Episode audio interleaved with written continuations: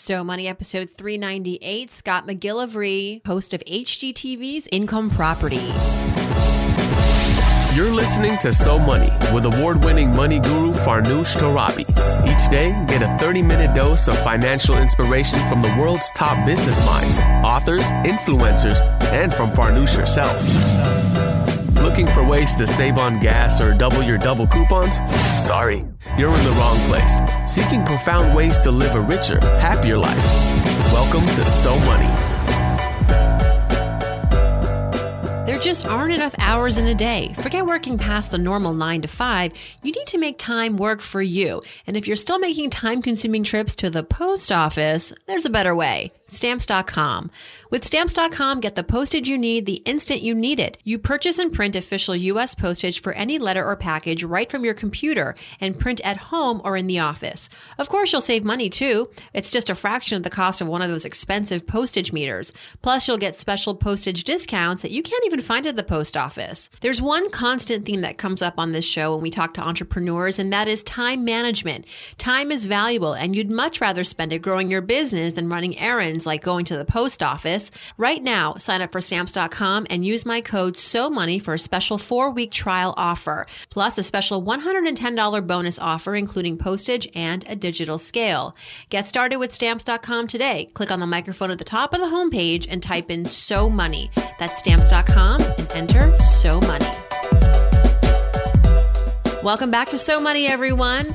I'm your host, Farnoosh Torabi. Quick reminder today is another fresh episode of Follow the Leader on CNBC. Tonight we follow Lyor Cohen, music mogul. He is responsible for basically uh, taking hip hop to an all new lucrative level in this country. He started Def Jam Records back in the 80s and is known for helping manage the careers of such artists as Ludacris, the Beastie Boys, and so on. So you want to find out where he's at today. And he's uh, bigger and badder and better than ever. And I had the privilege of following him around and got to see some things that I would probably never see in my life. So stay tuned. Head over to CNBC tonight, 10 p.m. Eastern Pacific for Follow the Leader.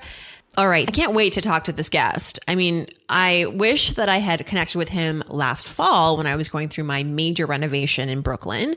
Better late than never. Today's guest is a skilled contractor, award winning TV host, and executive producer on the HGTV DIY hit series. Hit series, everybody. 11th season we're going into this show. Income Property. You know this show. You've probably flipped by or you're obsessed with it like I am. Scott McGillivray is here. He's got a passion for educating homeowners to make smart renovation and investment decisions that deliver financial rewards. I mean, what would I have given to have him close by during my epic reno last fall? Well, most recently, Scott has partnered with owners.com. It's a newly launched real estate buying and selling service that helps you save more when you're selling your home. Very, very cool because I know that, uh, you know, giving 6% to an agent sometimes, especially someone who's not really, you feel working hard on your behalf, can be painful. You might recognize Scott because he frequently appears as an expert on morning and daytime shows. He's also appeared in various publications from Forbes to USA Today and People, among others. With Scott, we discuss how to really invest in real estate to win, like how to create what he calls under market deals.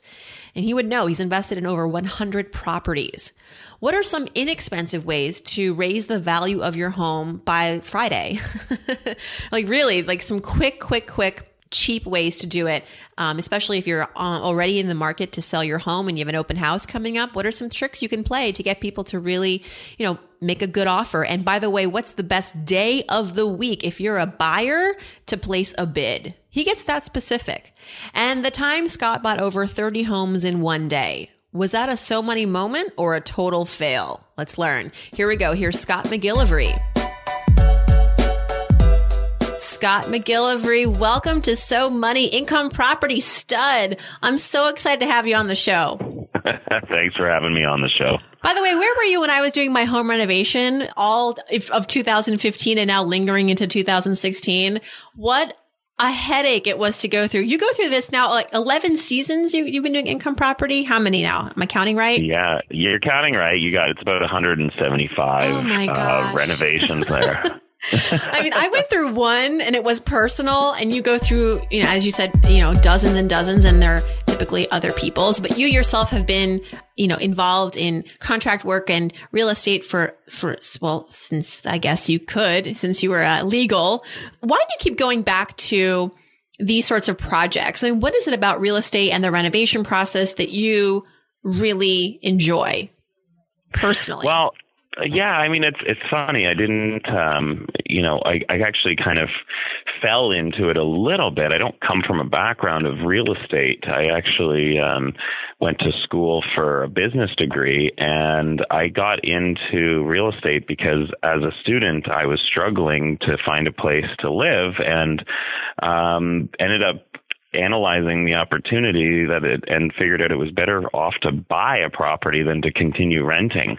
So it was really a business model that got me into real estate and the renovations were always a hobby of mine and uh obviously uh, I started doing more and more renovations the more and more properties I purchased decided to become a licensed contractor when I was 26 years old and uh, allowed me to combine something that I like to do with something that's profitable so it's a win-win mm-hmm. and I read a little bird told me that you own 25 properties by the time you were 25 is that true or just a rumor no, that's true. I think I was at about 27 or 28 properties by, by the time I was 25. Yeah.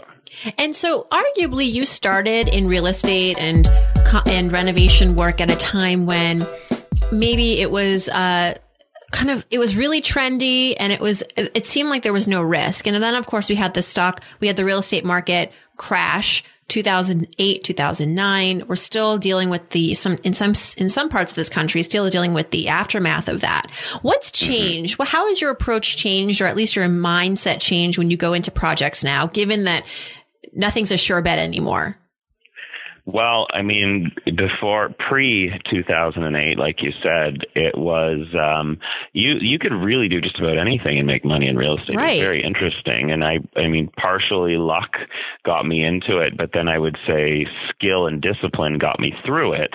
Um, because I started doing all kinds of things when I got into real estate investing. I wasn't even sure in the year, you know, 1999 when I started what real estate investing really looked like. I was flipping houses, I was renting properties, I was wholesaling and doing lease options, you know, pretty much anything that you could figure out and, and trying to, to acquire properties and accumulate them as I went along.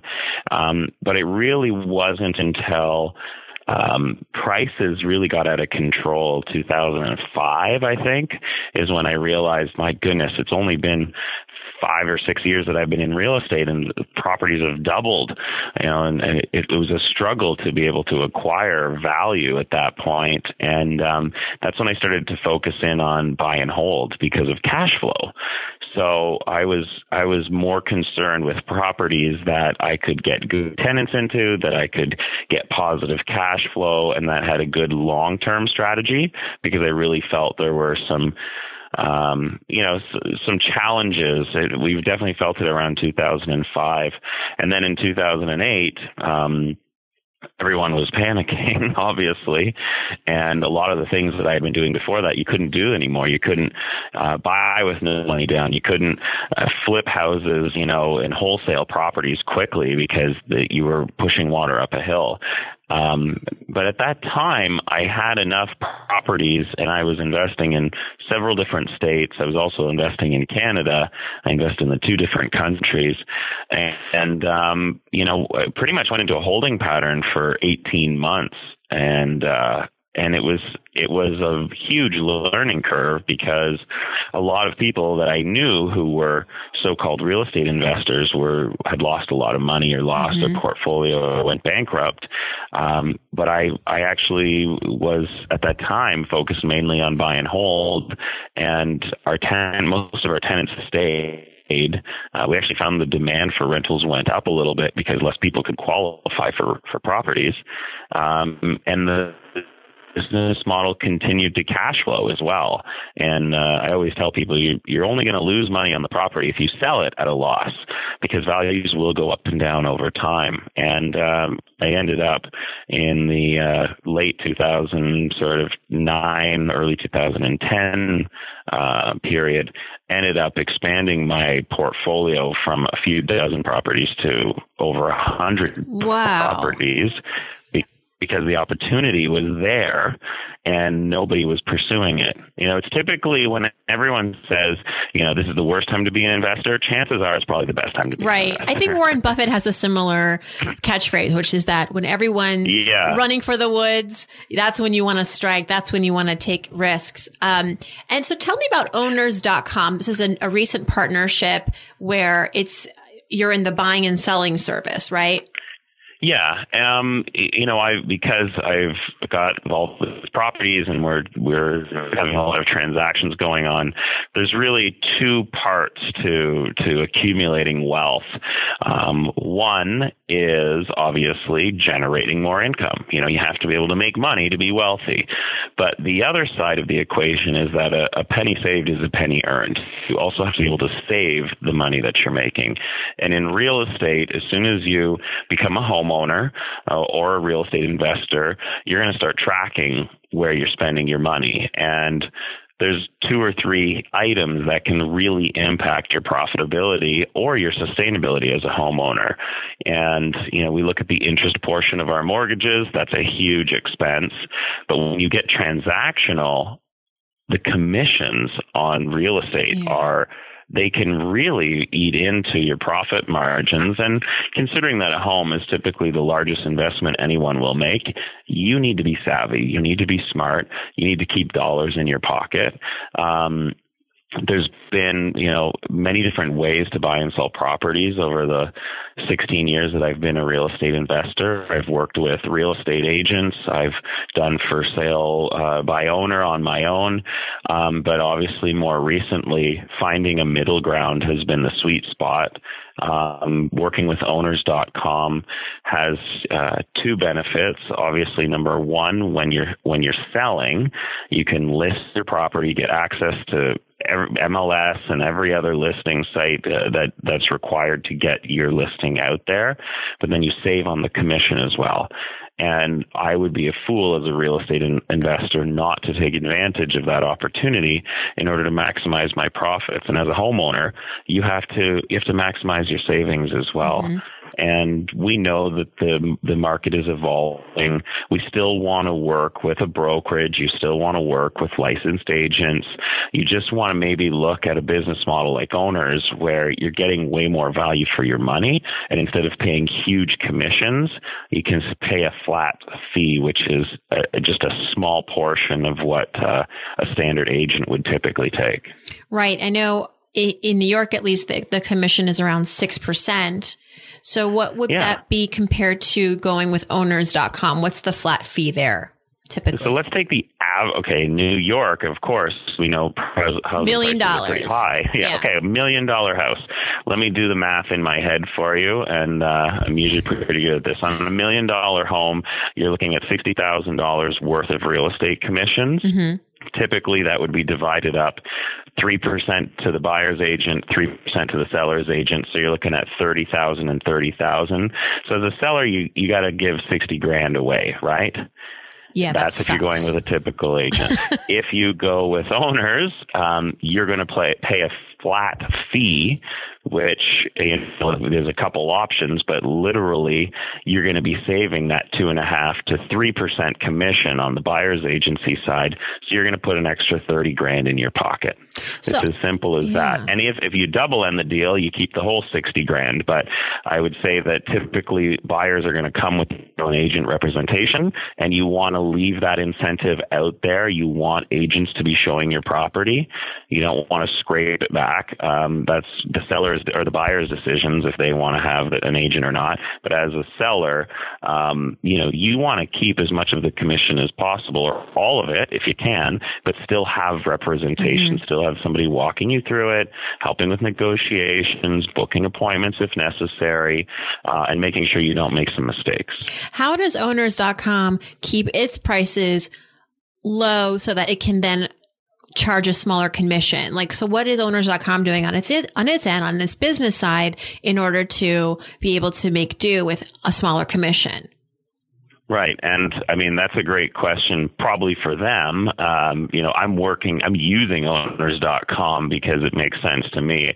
Um, I didn't create owners.com. Right. I don't but have their business maybe, model. But what I would yeah. say is this, is that the market is evolving. There are technologies that are now available that clearly streamline the process, right? The things are completely streamlined. You can do everything uh, remotely if you would like these days. I don't remember the last time I got in my car and decided to drive around to look for properties. I clearly go online first, like most buyers do. We do all our research online. We're really streamlining the process. We know that there are savings in there, and an organization that can capitalize on that new technology is obviously going going to have a competitive advantage. And that's really where owners is coming in. They're saying, look, we can have licensed agents across the country helping people buy and sell properties. We don't need to, you know, physically drive them around or uh, we can help them with their online search. We can help with all the documentation and all the process. And we don't have to charge $30,000 or $60,000 worth of commissions. You can do it for under a thousand bucks probably, right? Yeah. I love that. I love that, especially now as I finish my renovation. Now I'm thinking about selling down the road. Um, mm-hmm. you know, and, and, and I live in Brooklyn, which I'm fortunate. There are a lot of, uh, homes being built in the neighborhood and people are excited to move in. And I think that right now is a great time to sell. I won't be selling right now, but great time to be selling it's a great time. He says a very active market. Mm-hmm. There's been, you know, people doing renovations, adding value to their home is going to force appreciation in yours as well. Well, like I said, I wish I had you along for the ride because I had several headaches, including a drunk contractor whom I had to subsequently what? fire. Yeah. Oh, Farnoosh, what's going on? You should have called me. I should have called. What? I know. Um, next time, if there ever will be one. Um, next time, you'll do another one. My So Money team's recently become a fan of a company called Realty Shares that's disrupting the real estate finance industry with their crowdfunding platform. Here's some investment advice brought to you by our April sponsor, RealtyShares.com. Haley from New York writes, How do I invest in real estate in California? Well, Haley, one easy way to invest in any one of the 50 states is through a real estate crowdfunding website. There are a few, but RealtyShares.com has the lowest investment minimums. RealtyShares allows accredited investors to invest as little as $5,000 per transaction in residential and commercial real estate projects across the U.S. What's great about RealtyShares is that all of the real estate deals are sourced and vetted by experienced investment professionals. Thousands of investors are using the platform to browse through deals and invest in minutes. Of course, keep in mind that all investments are risky and may lose value. Past performance is not indicative of future results. For this month only, when you sign up at realtyshares.com slash money and link a bank account, the company will transfer $50 into your linked bank account. Visit realtyshares.com slash money to begin today. I was on your blog and I noticed that some simple tips for people who want to spruce up their properties without necessarily hiring a contractor and going through that. But even a paint job can do wonders for your home. Um, tell us a little bit about the simple steps that homeowners can take to increase property value without really having to, you know, take out a cabinet or upgrade cap, uh, you know, granite or floor. Yeah, I mean, like yourself, doing a renovation, uh, the majority of people doing renovations are actually preparing their home for sale and looking to get top dollar. So clearly, uh, I think the general public understands that you know getting your house prepped for sale is how you make a little bit of extra money, and the best uh, renovations or upgrades that give you uh, ROI, return on your investment, are ones that involve your own sweat equity and you know nothing super major in terms of restructuring your home. So, very quickly, I would say from the outside in is what you want to think when you're selling your home. So, it has to be approachable. People will judge a book by its cover. They'll judge a house by its exterior. Um, it has to be appealing from the moment they pull up. Everything from the landscaping to the weeds in the grass to the you know the door, doorbell, light, numbers, mailbox, all being consistent and clean and working together. And those are things you can get out there with a rake and a shovel, uh, some trimmers, uh, screwdriver, and you can do all these little upgrades yourself on a Saturday afternoon. Um, and you can significantly increase the appeal of the home even just from the exterior. Giving it that well maintained look is key to getting people in the door. Mm-hmm. And once they are inside, you know, think about obviously depersonalizing your space. So that means uh, really neutralizing, making sure everything feels calm, everything feels spa-like. Get you know, get all go out and buy a ton of white towels. Make sure all your bathrooms have white, clean towels in them. Um, you know, set the table at the dining room so that you're basically going to position the home as if the buyer is walking in and can see themselves sitting down and living there immediately and feeling comfortable. Right. They don't they don't necessarily want to see all of your arts and crafts on the wall. They don't want to see a thousand family pictures or your doll collection or your teddy bear collection, like all oh, of those. That doll things. collection, man. Okay, fine. Farnoosh, take the doll collection down, right?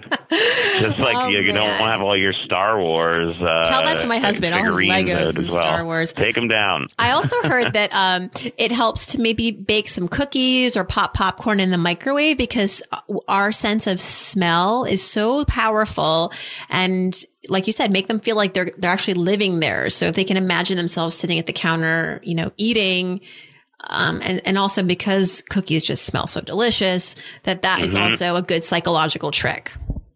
And you know, I, I, don't think there's a tremendous amount of data to back it up. However, you know, if you can appeal to somebody's um, appetite for food, you may increase their appetite to purchase your property. So yeah. I would say that might be something that would work well. If you're doing an open house, for instance, you're going to have a lot of traffic through the property.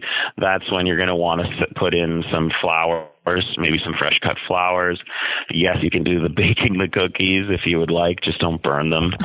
and and and even I mean, if you go to um if you go to like a model home where they're where they're selling a whole neighborhood's worth of properties, they actually do a lot of these things. They bake cookies every morning. They leave them out as people come through. You can have a cookie, right? Like it's mm-hmm. you're right. People use these as incentives. Are they ne- necessities? Not not exactly. And I wouldn't do it every time you're having somebody come and look at it. But if you're having a large group of people, it's a Saturday or Sunday. You've got six or seven showings. Yeah, it might be worth throwing some popcorn in and getting people's appetite. Scott, what are some good negotiating tactics for potential buyers? Right now, the market is really tight. So if, especially if you're in a city like New York, San Francisco, forget it. Unless you have cash and you made the offer yesterday, you're not in the, you're not in the running. Um, but yet, how do you still make yourself an attractive buyer? Even in those tight markets and in everywhere else, how do you actually negotiate the price to where you want it to be? So you're dead on that. You know, there are a lot of markets that right now it is uh, it's a seller's market. It's tough to be a buyer, and I hear this all the time. And in uh, in some of those cities you mentioned, where it's like there's no deals left. I can't buy anything. I, you know, how how can I how can I get something? And there's a few things you can do because I'm always buying real estate, especially in active and hot markets where I think there's great opportunities. People are like, how did you get that one at such a great price? I still managed to find um, under market value deals. Um, and I guess the better word is not find, but create under market deals. And the first thing I would say is that list price is a suggestion. So when you're looking at properties and their list prices, that doesn't mean that's what you're going to pay for it necessarily. And if you want to have a bit of a competitive advantage to be able, being able to acquire the property of your dreams or get into the neighborhood that you're really interested in or create value with an investment property, here's i will give you a couple quick things that will increase sure. your chances of success. Number one, go shopping on a Monday, Tuesday, or Wednesday. If you're shopping for real estate on a Saturday and Sunday, you're not getting deals a seller is much more difficult to negotiate with on a weekend than they are on a weekday. Got right it. during okay. during the week they're distracted with work um, the kids routines they're not they're probably not getting a lot of other offers on a monday tuesday or wednesday so chances are they'll very quickly and efficiently entertain your offer um, typically the market fluctuates believe it or not between a saturday and a monday so two days between a Saturday and a Monday, the market drops by almost 1% every single week. Interesting. Oh my gosh. Okay. Most people don't know this. Uh, real estate agents know this. When's the last time you saw a real estate agent promote an open house on a Monday night? It's on a Saturday. It's mm-hmm. on a mm-hmm. Sunday. And if you think about the average home price in America being around $350,000, you're going to save $3,500 on average by putting offers in on a Monday versus a Saturday. So that's one quick tip is just even change your habit as a purchaser and you're looking in a market. Um, another thing is to get over the fear of rejection. If you are if you are not being if your offers some of your offers are not being rejected, you're possibly offering too much. Mm-hmm. Right? I nine out of ten of offers that I put in get either turned down or sent back to me. But that's just part of the dance, right? So know that's that part of the dance. It's not a rejection. Rejection. It's just no. What else you got?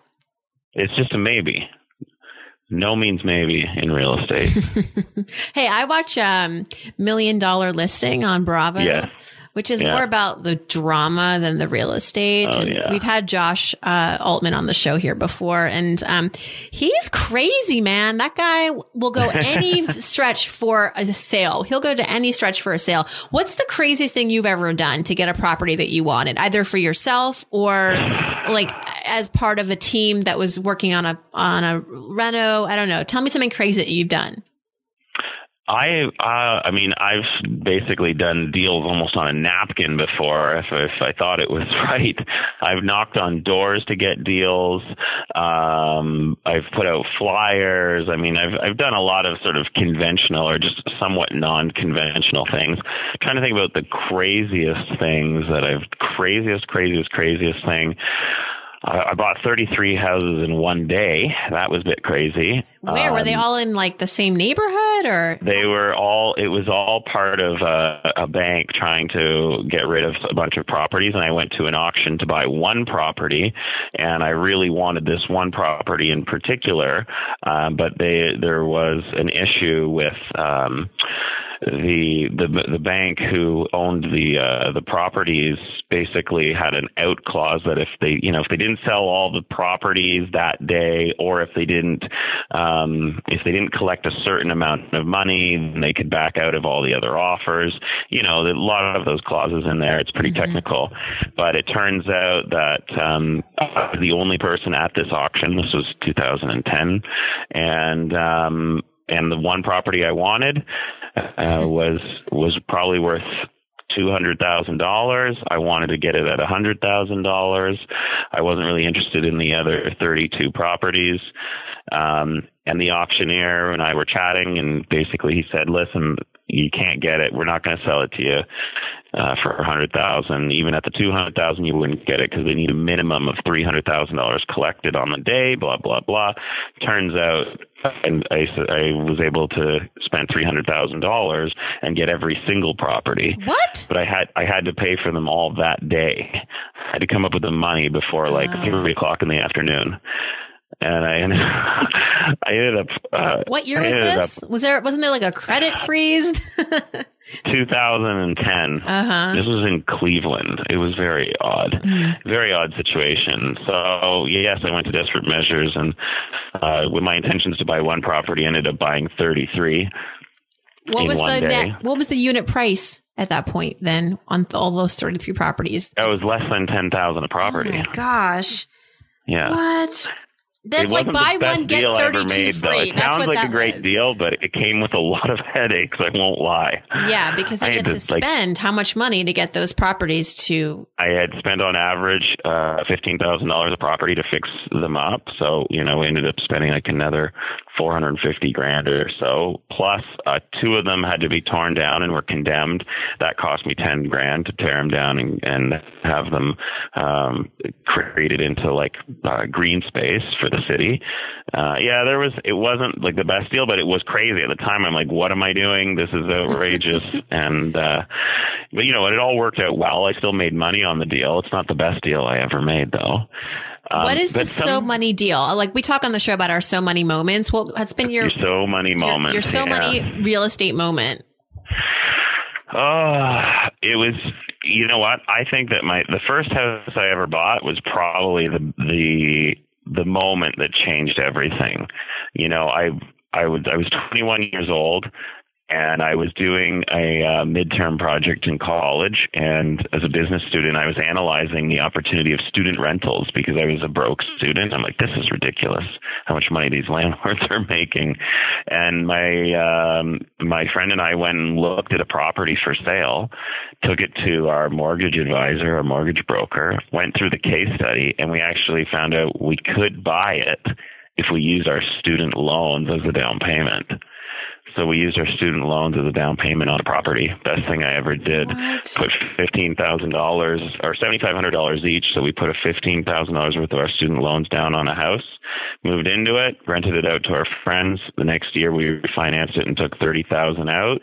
I was sold. I'm like, I put fifteen in, I got thirty out this is incredible. Oh my God. I started buying more real estate. No wonder you had 25 by the time you were 25. You yeah, got, I started early. early on. Oh, yeah. I don't know if you could, I, mean, I guess you could still do that technically, take your student loan payment and you know, just buy a house with it instead. Although you maybe have to go to Detroit to do that because I don't know what, you know, what you could buy for $15,000. Well, that was just the down payment. We right. as the down payment, right? But even still, yeah, I guess, you know, 15, 20% now you need. There you go. Well, totally hey, I learned something new every day on the show. What can I say? There you go. Scott, tell me what's your financial philosophy when it comes to real estate? Is there something that you like a money mantra that you have that you use as a benchmark when you are considering a real estate venture? Um, I would say there's two things. Number one, because of the lessons I learned in the mid to around 2008, I will I will never consider an investment property without first doing a cash flow analysis because I never want to get caught in a scenario where I may have to sell at a loss. I always want to make sure that I've got long term profitability. And if values aren't what's going up, then I need to make sure there's cash flow there so that I can profit continuously. That's uh, that's one thing that I've learned. But my business philosophy. Uh, I kind of again, I, I do the opposite of what most people do. Most people worry about the present and hope it works out for the future. And I, I look at the future first and say, you know, what can this property, for instance, with real estate and, and some of my businesses, what I do is I look at a, a property and I say, okay, here's a property that will bring in $20,000 a year in rent, right? And I'll work back from there and say, what are all my costs going to be? And then what is my margin going to be? And I'll make my decision based on the pos- potential of future profit. Mm-hmm. And then I just make sure that I keep within budget, right? And it's like, all right, if I stay on budget, I'm guaranteed a profit. And uh, I work most of my businesses backwards uh, that way, whereas most people are kind of trying to move forwards. I, I jump to the future and move backwards. I envy people like you and others that work in the industry that are contractors. They are perhaps designers, architects, where if they're also involved in real estate investments, that you have a resource, you have resources that I think the average person doesn't necessarily have or know who to tap into. Like you can read completely redo a house for $15,000. Whereas I'm not sure the average person would know how to do that. Not that they couldn't, but it's like you just, you're, you are ready, set, go with all of that and you know how to save, you know where to get the savings. So all, all this well, to say it, that I feel, I feel you're really lucky in that. Ah, you know what though? It's calculated. Luck is luck has very little to do with success. I, you know, I think most successful people would argue that they're they were mainly unlucky. I try to think about all the things that happened to me by accident, and none of them are very good. um, you know, a lot of the good things are the things you did intentionally and planned and worked hard at. And yeah, in real estate, uh, I became a contractor after I was a real estate investor because I knew it would be helpful. It wasn't that I was by accident a contractor and then accidentally became a real estate investor. And anyone who works in the real estate industry who is also a service provider of real estate, it could be a someone who's a home stager, it could be a, a mortgage broker it could be a contractor or a designer like me. Yeah, we're going to have uh, you know better margins in our specialty, but that doesn't necessarily you need to be you need to be everything. I'm I'm not a mortgage broker, um, but I know which mortgage brokers to work with. I'm not a mm-hmm. real estate agent, but I know that if I work with owners.com, I'm going to, you know, save on that commission anyway, so I don't have to be all these people. I just have to be smart about which ones I work with. Yeah, you got to develop your brain trust, as I say. Of uh, brain trust. Yeah, I like it. Well, thank you so much for stopping by. This has been such a I mean, I have to say, all of our listeners love to learn about real estate, whether we are homeowners or not. I'm a big geek when it comes to real estate. It's my favorite section of the New York Times every single Sunday. Um, and so real treat to have you on the show to give us some in the trenches advice. Thank you so much and congratulations on another season. And we look forward to Thank seeing you. more of you on TV and everywhere else that you are. Absolutely. Thank you. Thanks so much, Scott. Thanks so much to my fabulous guest, Scott McGillivray, host of HGTV's Income Property. If you'd like to learn more about Scott, his website is scottmcgillivray.com. He's also on Twitter at SMCGillivray at S. McGillivray.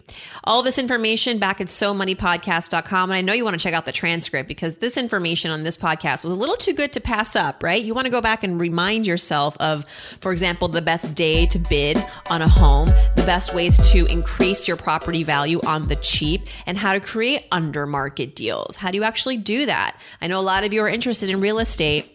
And if you have any questions for me, hop over to SoMoneyPodcast.com, click on Ask Farnoosh, that little, that little uh, button there and uh, send me your question for the Friday episodes. Looking forward to hearing from you all. In the meantime, I hope your day is so money.